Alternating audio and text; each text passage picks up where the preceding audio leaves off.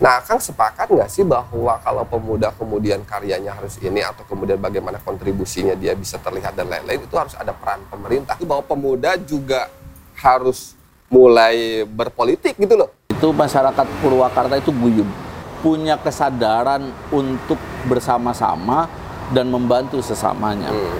Saya kok ngelihat kaum muda hari ini malah cenderung apolitis. Ya, Yang menjadi concern saya hari ini adalah bagaimana pemuda khususnya di Purwakarta itu identitasnya tidak tercerabut.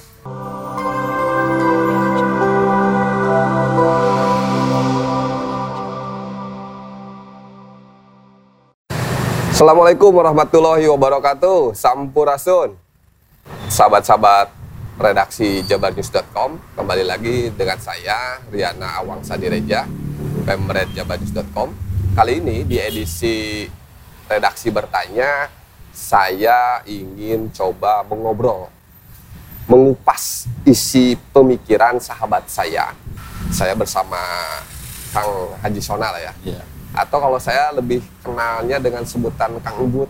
Ya, jadi Kang Sona ini atau Kang Ubud ini saya kenal beliau itu adalah sosok eh, pemikir, sosok orang yang selalu memiliki gagasan-gagasan besar terkait persoalan sosial, budaya, apalagi politik ya. Karena kebetulan juga sekarang beliau menjadi menahkodai salah satu Ya. partai lah ya. Tapi saya mohon maaf tidak Ya, sebutkan ya. partainya oleh salah satu partai di Purwakarta. Tapi di luar itu saya kenapa sih ingin uh, mengupas tuntas isi pemikiran yang ada di kepalanya ke beliau ini uh, bagaimana gagasan-gagasan besar beliau soal uh, budaya, sosial dan politik khususnya mungkin di Purwakarta atau juga di Indonesia secara besarnya Kang ya. Karena misalkan kan Kang Bud ini eh, lama juga di kementerian Kang ya sebagai salah satu eh, tenaga ahli ya, tenaga ahli di Kementerian Desa. Jadi sudah saya pikir sudah sangat mafhum sekali persoalan bagaimana apa namanya pembangunan desa, bagaimana tipografi politik, sosial yang ada di desa uh, di Indonesia gitu. Nah, kaitannya tadi Kang misalkan uh, saya senang sekali sebetulnya ingin ngobrol dengan Akang itu adalah pengen menggali gitu loh Kang. Apa sih yang melandasi kegelisahan Kang Bud ini? Ya. Eh, terima kasih ini sebuah kesempatan yang menarik sesungguhnya. Yang pertama mungkin kita berpikir terkait dengan persoalan eksistensi kemanusiaan kita Hmm. bahwa kehadiran kita di muka bumi ini harus memberikan kemanfaatan bagi yang lain. Hmm. Itu yang pertama. Yang keduanya bahwa ada tugas sosial Hmm.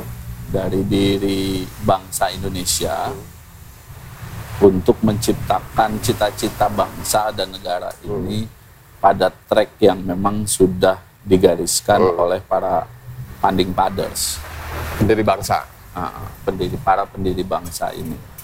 Nah, beberapa hal memang ada beban sejarah yang kita pikul terkait dengan laju perkembangan kebangsaan kita bahwa pasca 70 tahun lebih kita merdeka ini mau 100 tahun sebenarnya nanti 45 itu mau satu abad kita merdeka kita masih berada pada titik di mana belum menuju pada kondisi tinggal landas atas pembangunan dan kemanusiaan di Indonesia.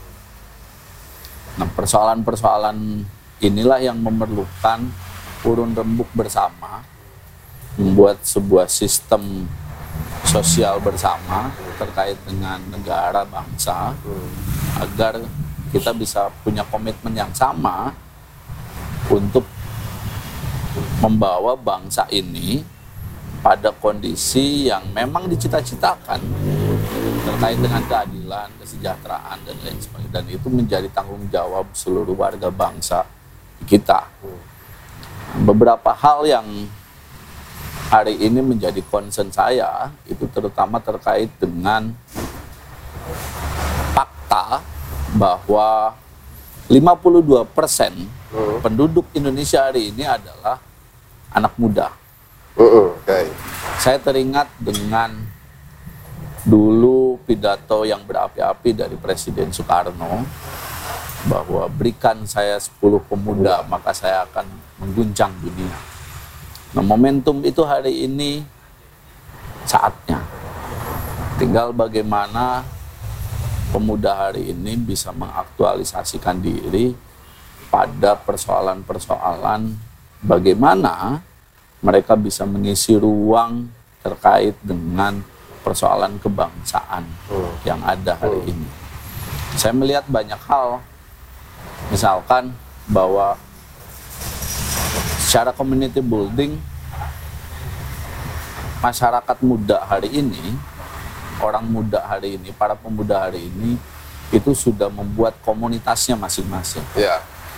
komunitas masing-masing dan mereka berusaha untuk menonjolkan eksistensi komunitas itu yang dilatar belakangi oleh beberapa latar belakang. Yang pertama persoalan hobi, yang kedua persoalan kesamaan teritori, yang ketiganya persoalan persamaan eh, cita-cita mungkin yang hari ini ada. Ini yang menjadi salah satu hal yang menjadi concern saya terkait dengan bagaimana pemuda hari ini mereka bisa mengikuti zaman, tapi bukan hanya pada sisi mengikuti, Hmm. tapi mereka memberikan kontribusi pada zamannya. Oke, jadi masanya dikontribusi. Iya, mereka memberikan kontribusi terbaik bagi zamannya, karena itu menjadi beban sejarah seperti yang saya bilang dari awal bahwa setiap generasi itu pasti memiliki beban sejarah. Hmm. Nah, beban sejarah ini yang menjadi pemicu harusnya bagi kaum muda di Indonesia untuk bisa memberikan kontribusi terbaiknya. Hmm. Saya melihat bahwa persoalan kapasitas dan kapabilitas anak muda di Indonesia sesungguhnya sudah sangat mumpuni untuk bisa memberikan kontribusi asalkan itu terbingkai dalam satu soliditas dan soliditas serta solidaritas yang baik. Hmm. Hari ini misalkan komunitas intelektual kita itu nggak nyambung dengan komunitas gerakannya. Paham, ya. Komunitas gerakannya nggak nyambung dengan komunitas ekonominya. Nah, nah, Komunitas ekonominya nggak nyambung dengan komunitas hobinya. nah. Komunitas hobinya nggak nyambung dengan komunitas interest personalnya. Oke, paham. Nah, inilah hal yang harus dibangun dan dirajut. Oke, artinya kalau saya garis bawahi begini ya. Artinya bahwa oke pemudanya sudah pada bergerak. Ini lokus kita besar dulu Ya, kan sama betul. Indonesia. Tetapi ma- mereka bergerak soliter gitu loh ya. Ya. Pada masing-masing aja, masing-masing ruang Betul. gitu loh. Maksud eh, Kang Bud itu kegelisahannya itu adalah apa yang mereka sudah lakukan hanya tinggal dikonektivitaskan Betul. kan gitu loh ya. Betul. Betul nggak? Dengan semua elemen gitu ya. Betul. Jadi jangan bergerak di masing-masing gitu kan. Betul. Itu pada konteks besar Indonesianya. Nah, lantas bergeserlah kemudian di mana eksistensi Kang Bud berada sekarang. Purwakarta lah, kayak dari Purwakarta itu di mana gitu. Tapi sebelum itu ini Kang Bud Ya, ya, Yes. ya. oke, oke, thank you, thank you, thank you, thank you. maklum. Jadi eh, teman-teman eh, Jabar News, sahabat Jabar News, ini kita sengaja ngam- bukan sengaja, memang kita ngambil eh, ruang ada di Daud Cafe nih Kang. Hmm. Dalam outdoor di cafe seperti ini, siang hari kita dan Daud Cafe ini adalah cafe kreatif spesial di Purwakarta Kang. Daud Cafe. Jadi diskusi-diskusi ada di ada di sini dan salah satunya ada terima kasih dengan Kang Bud sudah eh, mau hadir di sini. Ya, ya, ya. Tinggal kita menunggu minumannya. Di mana minumannya ini? minumannya ke mana ini? Bartendernya ini? Saya sepakat memang dari dulu bahwa ada community space, terutama yang cozy ya, Hmm. agar bisa memberikan ruang terbuka bagi anak muda terutama. Nah, itu tadi. Concern kita anak muda anak muda. Untuk bisa berekspresi. Iya. baik secara intelektual, secara gerakan dan lain sebagainya. Nah, saya ngelihat di Purwakarta misalkan, Nah, balik lagi ke Purwakarta, balik ke Purwakarta gimana? ya itu sudah banyak kemajuan secara sosial, apalagi, apalagi di kalangan anak mudanya, bahwa hari ini anak muda Purwakarta sudah mulai berpikir secara jauh global dan sudah mulai berpikir terkait dengan bagaimana mengikuti perkembangan zaman ini dan mengisinya untuk sesuatu hal yang positif.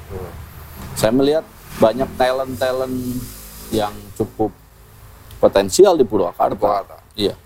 Dari mulai talent teknologi, talent ekonomi, talent gerakan, bahkan intelektual-intelektual muda juga sudah mulai bermunculan.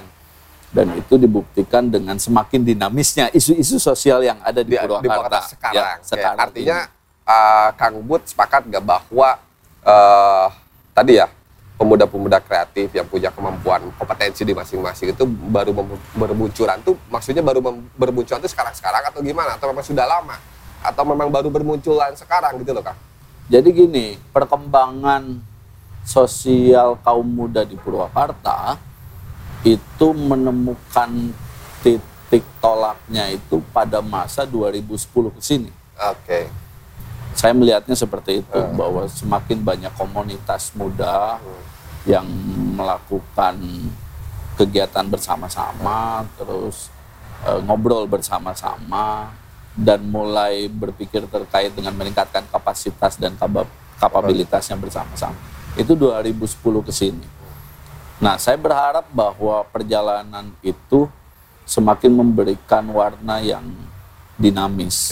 Apalagi kita tahu bahwa perjalanan perkembangan zaman hari ini itu memerlukan cara berpikir yang out of the box. Sebagai contoh bahwa hari ini tingkat empati kaum muda itu sudah sangat tinggi sebagai spirit sosial mereka. Dibuktikan dengan apa yang terjadi di media sosial, salah satunya itu adalah bagaimana para pemuda Ois, Oke. mantap. ini suplemen terbaik Suplemen ini. lahir dari Purwakarta ini. Ini Purwakarta. Jadi eh, teman-teman ini saya agak ini Kang ini kalau kita tidak ngopi, Iya. tapi ngopi banyak di sini. Kebetulan kalau sekarang mendingan kita bersusu jahe nih. Iya, ini iya, minuman herbal di masa pandemi yang memang sekarang lagi tren sekali Tren, namanya tren, gentong betul. gelis Kang. Tapi nanti kita minumnya udah agak dingin ya Kang. Iya, iya. Lanjut Kang. Artinya kan gini. eh Purwakarta ya, lokus Purwakarta. Oke, bahwa kompetensi pemuda hari ini banyak lah. Saya sendiri kemarin misalkan Kang ada satu pemuda, dia berusia masih di bawah 40, masih di bawah 30 bahkan. Eh, lulusan universitas terbaik di Indonesia. Orang Purwakarta kan, desa di Cibatu. Kemudian bekerja di perusahaan minyak Hmm. internasional di Jakarta. Ke- Tapi dia mampu menciptakan sebuah aplikasi yang keren bagi saya, aplikasi yang bisa digunakan oleh semua masyarakat Indonesia untuk bagaimana caranya berkunjung Indonesia di soal wisata. gitu. Iya. Namanya aplikasi Sampurasun. Itu itu sudah keren. itu. Tapi alhamdulillah dia bisa difasilitasi oleh pemerintah. Hmm. Ada lagi misalkan Kang ada us- ada anak usia 13 tahun Kang. Hmm. Kemarin juara catur online. Kang. Hmm. Kejurda online dia juara Kang. Saya kurang tahu juara keberapa, tapi dari Purwakarta. Kemudian ada lagi pemuda atau teman-teman kita lah ya. Itu yang punya prestasi lain misalkan eh, apa ya kemarin itu ya banyak lah ya, banyak lah ya. Banyak ini. Nah, tapi mereka saya lihatnya kemudian bisa menjadi dalam tanda kutip apa yang dia create, apa yang dia karya, karya karya yang dia buat itu bisa kemudian menjadi ini karena juga ada dorongan dari pemerintah. Nah, Kang sepakat nggak sih bahwa kalau pemuda kemudian karyanya harus ini atau kemudian bagaimana kontribusinya dia bisa terlihat dan lain-lain itu harus ada peran pemerintah atau menurut Akang ya sudahlah yang penting pemerintah aware atau tidak juga, care atau tidak juga, berjalan saja gitu loh. Nah ini menurut Akang gimana gitu? Salah satu keberhasilan membangun peradaban sosial itu adalah eratnya, harmonisnya, dan sinkronnya antara pemegang kebijakan dan kekuasaan dengan masyarakatnya.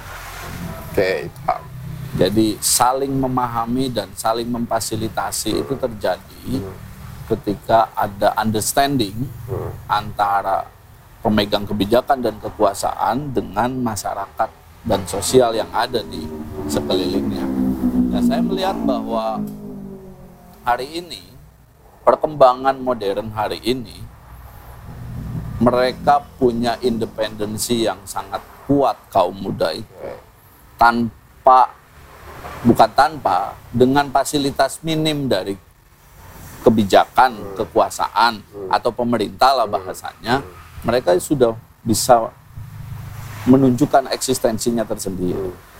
Nah, yang jadi persoalan adalah bahwa seluruh potensi ini belum tersinkronisasi dengan baik dan bisa membuahkan sebuah peradaban, eksistensi peradaban baru bahwa mereka memberikan kontribusi secara maksimal bagi kesejarahan mereka. Siapa yang bertanggung jawab untuk mensinkronkan itu, Kang? Kesadaran. Kesadaran. Jadi Kesadaran. bukan subjek ya, Ya, bukan subjek ya, sadar. tapi eh, apa namanya adjektif ya, Ya. kesadaran gitu Ya, ya. sadar. Karena gini, bangunan referensi ilmu pengetahuan dan wawasan serta pergaulan sosial hari hari ini di kita, apalagi dengan perkembangan teknologi media sosial misalkan, itu bagaikan dua sisi mata uang yang sangat eh, bertolak belakang. Di satu sisi kita bisa terhubung dengan semuanya dengan mudah, tapi di satu sisi itu juga bisa mencerabut identitas kita sebagai manusia Indonesia yang sesungguhnya Oke, oke, paham. dan bahkan bisa menjadikan kita sebagai makhluk yang asosial. Tuh. Kita ya. merasa hidup dalam dunia maya Betul, betul. dan eksis di dunia maya tapi asosial dari sisi kehidupan nyata. Nah, inilah yang menurut saya ada kesadaran eksistensi kemanusiaan yang memang harus diwacanakan terus-menerus bahwa kaum muda ini memiliki peran yang sangat besar bagi perubahan dan Ya, peradaban betul. bangsa. Ya betul bahwa kesadaran. Tetapi kan pertanyaan adalah siapa sih yang bisa mendorong supaya orang kemudian semua pemuda ini punya kesadaran untuk bersinkronisasi gitu loh kan begitu. Ya. Kalau dalam teori hegemoninya si Gramsci ini kan bilang ya kesadaran komunal itu kemudian itu harus diintervensi oleh negara gitu loh. Nah, itu dia. Saya kok ngelihat kaum muda hari ini malah cenderung apolitis. Tidak punya tujuan. Enggak, cenderung apolitis. Karena mereka sudah terdistorsi oleh beberapa pemahaman dan pemikiran, bahkan Hmm. pengalaman bahwa yang namanya dunia politik itu adalah sesuatu yang kotor. Oke, dan dalam mereka konteks- harus menjauhinya. Nah, dalam konteksnya maksud Kang Bud ini bahwa negara dalam hal ini berarti eh, politiknya kan begitu lah ya. Hmm. Kemauan politiknya kan Ya. berarti ke negara itu ya. Ya. Oke, oke. Lanjut. Kalau misalkan Om Rian tahu terkait sindik anarko sindikat itu, Ya. salah satu komunitas Ah, muda gitu. ah. Cara berpikirnya adalah stateless, Oke, tidak bernegara. gitu, tidak bernegara. Karena mereka punya kepercayaan diri bahwa tanpa adanya negara pun mereka bisa hidup. Eksistensi mereka bisa bertahan. Dan itu kan yang memang dibentuk atau bukan dibentuk dan memang itu kan ekses dari globalisasi digital kan. Jadi kan yang saya pahami ya, globalisasi digital itu kan membuat asumsi bukan bukan asumsi, membuat hegemoni yang bukan hegemoni ya. Jadi membuat eh, pemahaman para- paradigma yang unborderless. Iya. Jadi yang tidak terbatas oleh dikotomi-dikotomi negara, Betul. bangsa gitu loh. Betul. Ya, ya. Tapi kan satu sisi itu kemudian menjadi negasi dengan pemikiran Akang tadi bahwa semua harus sinkronisasi untuk perubahan sosial yang ada di negara Betul. atau di bangsa ini. Nah, itu gimana gitu? Jadi gini, wacana terkait stateless, wacana terkait globalisasi atau globalisme, internasionalisme, Wacana terbaru misalkan hari ini khilafah dan lain sebagainya. Itu lahir dari apolitisnya masyarakat yang didukung oleh ideologisasi yang tidak lahir dari tempat eksistensi manusia itu berada.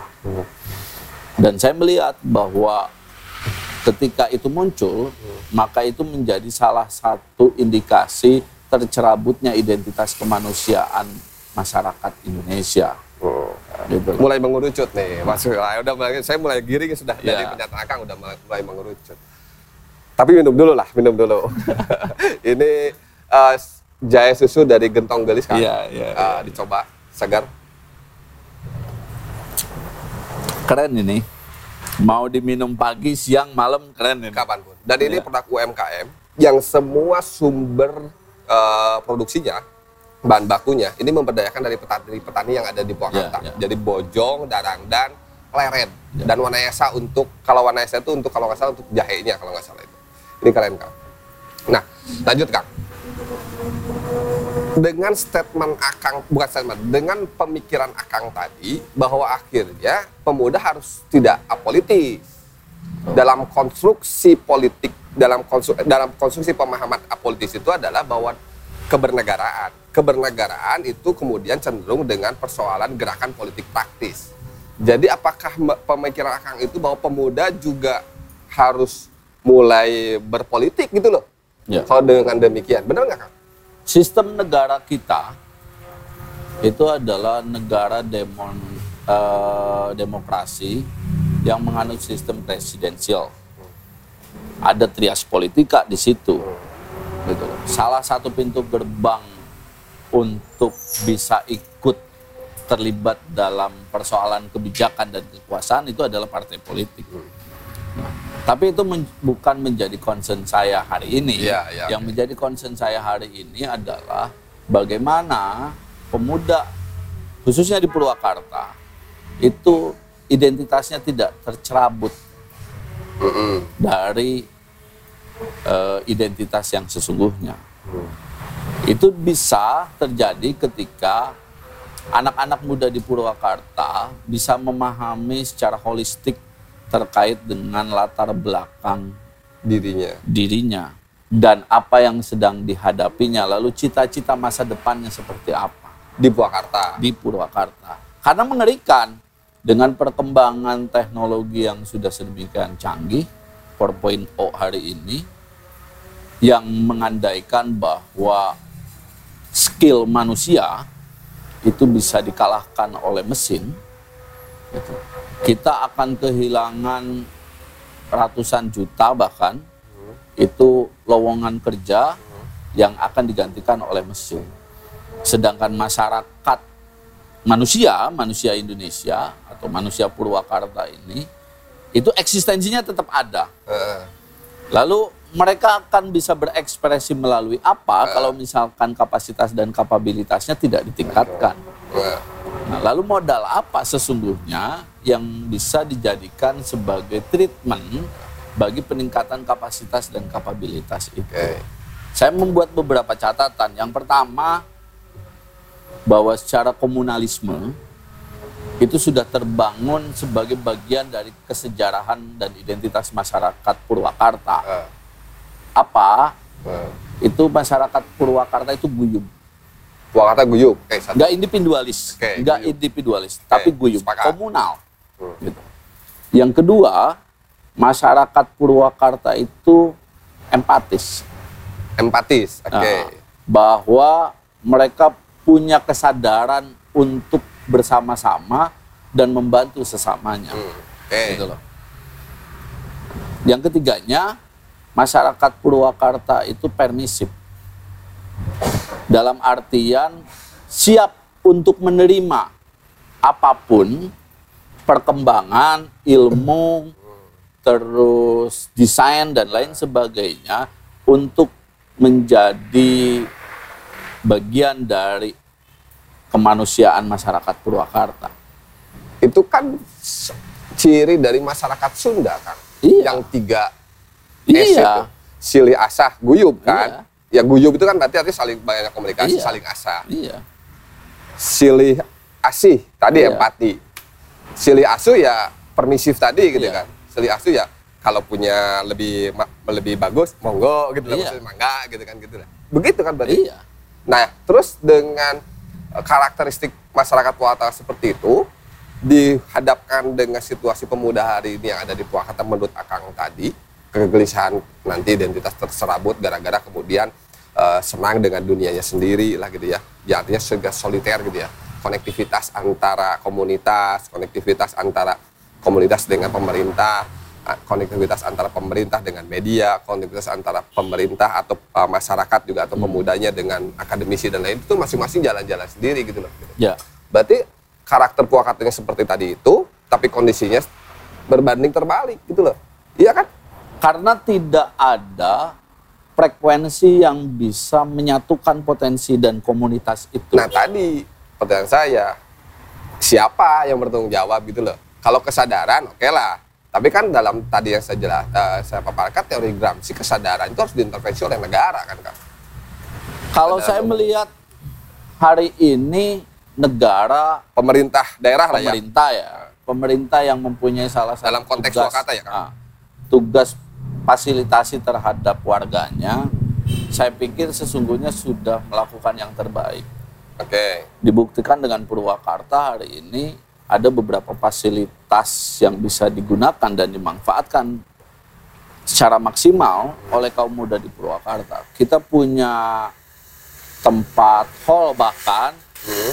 untuk eh, kesenian, pagelaran musik. Kita ruang punya, fasilitas ah, lah ya, struktur. eh, tempat olahraga yang Ada. lumayan lah. Nah, kita yang belum punya itu mungkin track untuk balap Ah. atau apa Ya, dan lain ya. sebagainya. Ya itu yang bisa dikembangkan ke depan. Tetapi spirit untuk menyatukan potensi ini Ah. itu yang belum tersistematikakan Oke, pada paham. wilayah kebijakan Hmm. gitu. Karena misalkan gini, komunitas eh, gerakan misalkan aktivis-aktivis muda di Purwakarta itu harus terfasilitasi dengan adanya transparansi terkait dengan kebijakan kebijakan negara pemerintah daerah lalu itu menjadi bahan diskusi mereka. Oke, artinya gini Kang. Artinya bahwa eh, atas kegelisahan tadi, masalah tadi sosial tadi soal pemuda di Purwakarta yang bernegasi dengan karakteristik masyarakat Ya. Purwakarta sesungguhnya, peran pemerintah menurut Akang sudah bagus. Tapi dari soal sarana, Betul. Oke, prasarananya belum. Betul. Salah satunya prasarana itu adalah kebijakan. Jadi belum ada eh, relasi gitu loh ya antara kebijakan yang eh pembangunan infrastruktur yang sudah dibangun oleh negara Betul. untuk masyarakat terus Betul. kaum kaum pemuda dengan kemudian didukung oleh prasarana yaitu regulasi. Emang regulasinya harus kebijakannya seperti apa ya supaya nyambung itu maksudnya gitu loh. Pak? Pemerintah itu menjadi salah satu elemen struktur Regulasi apa gitu yang diperlukan? fasilitas Heeh. yang terbaik yang bisa ada dalam konteks kenegaraan kita. Maka salah satunya adalah bagaimana pemerintah bisa memberikan sistem sosial Heeh. yang itu bisa melakukan konektivitas antara satu komunitas sosial dengan komunitas yang lainnya menjadi satu kesatuan utuh untuk bisa memberikan kontribusi di Purwakarta. Contoh misalkan hari ini saya sangat senang ketika tingkat empati masyarakat Purwakarta anak muda misalkan hari ini berbondong-bondong dalam konteks COVID ya mereka melakukan kerjasama dan lain sebagainya untuk memberikan bantuan. Berapa banyak kita melihat komunitas-komunitas kita di medsos dan lain sebagainya mengeluarkan, ayo kalau yang mau bantu bisa menyalurkannya lewat kita dan lain sebagainya. Apakah ada sistem fasilitasi sistemik yang dilakukan oleh pemerintah atas komunitas-komunitas yang ingin membantu masyarakat itu? Kan nggak ada. Harusnya pemerintah itu mengajak dialog dengan mereka, bahkan memberikan ruang mereka Oke, kalau misalkan begitu berarti ini bagian ini, bagian ini, bagian ini. Komunitas motor misalkan, mereka juga sama ingin memberikan kontribusi. Hmm. Oke, ente berarti bagian nyiapin apanya. Hmm. Terus ente bagian yang nyari donaturnya, ente yang memberikannya. Tapi semuanya menjadi claiming komunitas muda. Oke. Gitu, bukan hanya claiming komunitas motor saja atau claiming komunitas apa saja atau claiming komunitas apa saja, tapi ini menjadi satu bagian kerjasama. Hmm. Ini menarik kan? Nah, sistem sistemik model begini itu yang harus dilakukan oleh Negara. pemerintah. Pemerintah. Tuh. Ini menarik Kang. Itu aras pikir Bung Karno sekali gitu loh. Orang sosialis marhaen gitu. Mohon maaf ya Kang. Iya kan? Kan begini Kang, dalam teori sosialis dan marhaenis, sistem sosial itu harus diintervensi oleh negara, dibentuk oleh negara. Betul, kan begitu betul, Kang? betul, betul. Wah ini pemikirannya ke sana gitu lah. Tapi tidak apa-apa, bagi saya tidak ada yang salah gitu ya. Kalau kemudian sistem sosial harus dibuat atau harus diintervensi oleh negara. Karena Bung Karno juga dalam pemikirannya Nasakom itu kan tiga aras pikir ya harus di eh, tiga aras pikir untuk Ya. menciptakan sistem sosial yang harus dibentuk oleh sebuah negara state gitu Ya. loh ya dan mungkin Indonesia sebetulnya Pancasila ya memang ke sana walaupun bineka tunggal ika ini besar lah ya saya tuh ngomongnya ke, ke, ke- ke besar maksudnya dalam konteks Purwakarta kan kalau jika pemikiran seperti itu kemudian negara harus menyelenggarakan atau memfasilitasi atau bahkan mengintervensi sistem sosial di Purwakarta yang kemudian kaitannya adalah objek-objeknya untuk pemuda atau seluruh elemen. Pertanyaan saya Kang selama ini selama taruhlah oke saya menilai begini Kang. Pembangunan fisik Purwakarta berhasil se- kurang lebih 15 tahun sampai 20 tahun ke belakang Kang. Mm. Karena dulu orang taunya Purwakarta kota pensiun oke Ya. pembangunan Kang ya tapi sistem sosial belum terbangun bener nggak tuh Kang kalau kemudian sekarang kegelisahan Akang bahwa sistem sosial ini negara harus mulai pemerintah daerah dalam hari ini di Purwakarta harus mulai gitu loh.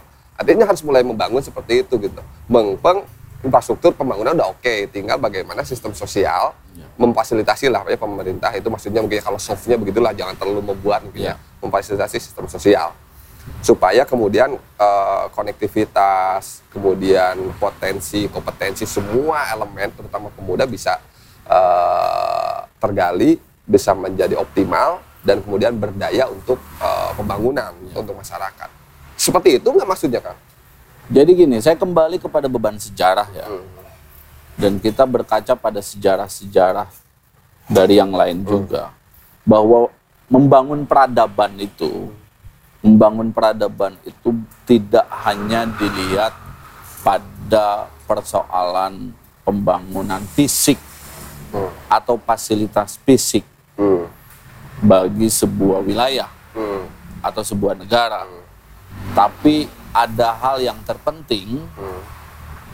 ada pembangunan manusia, Hmm. pembangunan manusianya.